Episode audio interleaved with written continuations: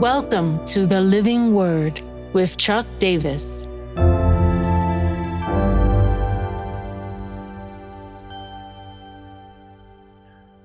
Proverbs 4 10 to 19. Stay off wrong path. Hear, my son, and accept my words, that the years of your life may be many. I have taught you the way of wisdom, I have led you in the paths of uprightness. When you walk, your step will not be hampered, and if you run, you will not stumble. Keep hold of instruction, do not let go. Guard her, for she is your life.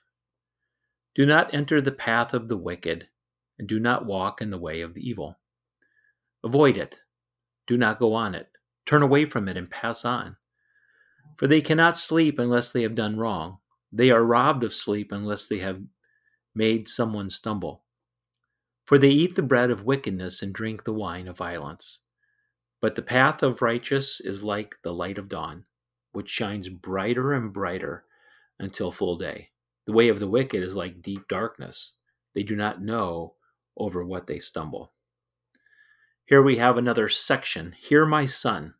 There's going to be a connection between these different proverbs. It's about your walk.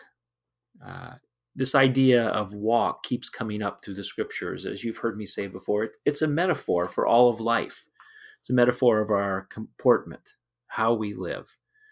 And this proverb just kind of goes along with multiple different expressions that we see. There's a good path and there's a bad path.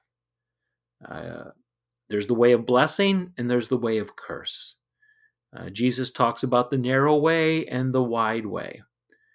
Um, and here the uh, uh, the uh, uh, proverb giver is exhorting the son to to remember. Again, we have that language of uh, taking hold, do not let go, uh, the urgency of it. I feel the compelling nature of a person who is looking back on their life and knowing what good paths have opened up to them and where they've taken bad turns. The good path leads to wisdom and uprightness. Uh, the results are that a person's step will not be hampered, there'll be progress. If you run, if you're at a different pace, you will not stumble. Uh, and at the end of it, we see this picture of brightness. The path of the righteous is like the light of dawn, which shines brighter and brighter until full day. The suggestion here is that wisdom multiplied becomes even greater brilliance in our life. The bad path is the path of the wicked. Uh, it's the way of the evil, which is interesting, the way it is declared there. It's a way of violence, uh, the result is deep darkness. Uh, these this section ends with the way of the wicked is like deep darkness. They do not know over what they stumble. Uh, the stumbling shows that uh, the path of life gets interrupted.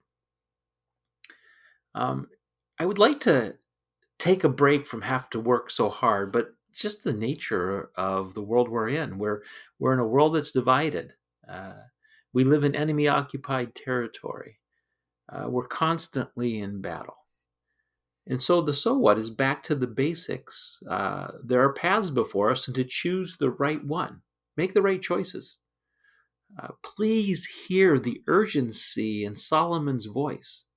Hear these things, keep them, hold them, do not let go. There's a vigor, there's a calling to perseverance in this.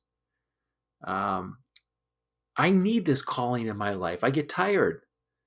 Uh, the path is long, it's winding, and uh, sometimes I just want to take a break. But every moment is filled with a choice.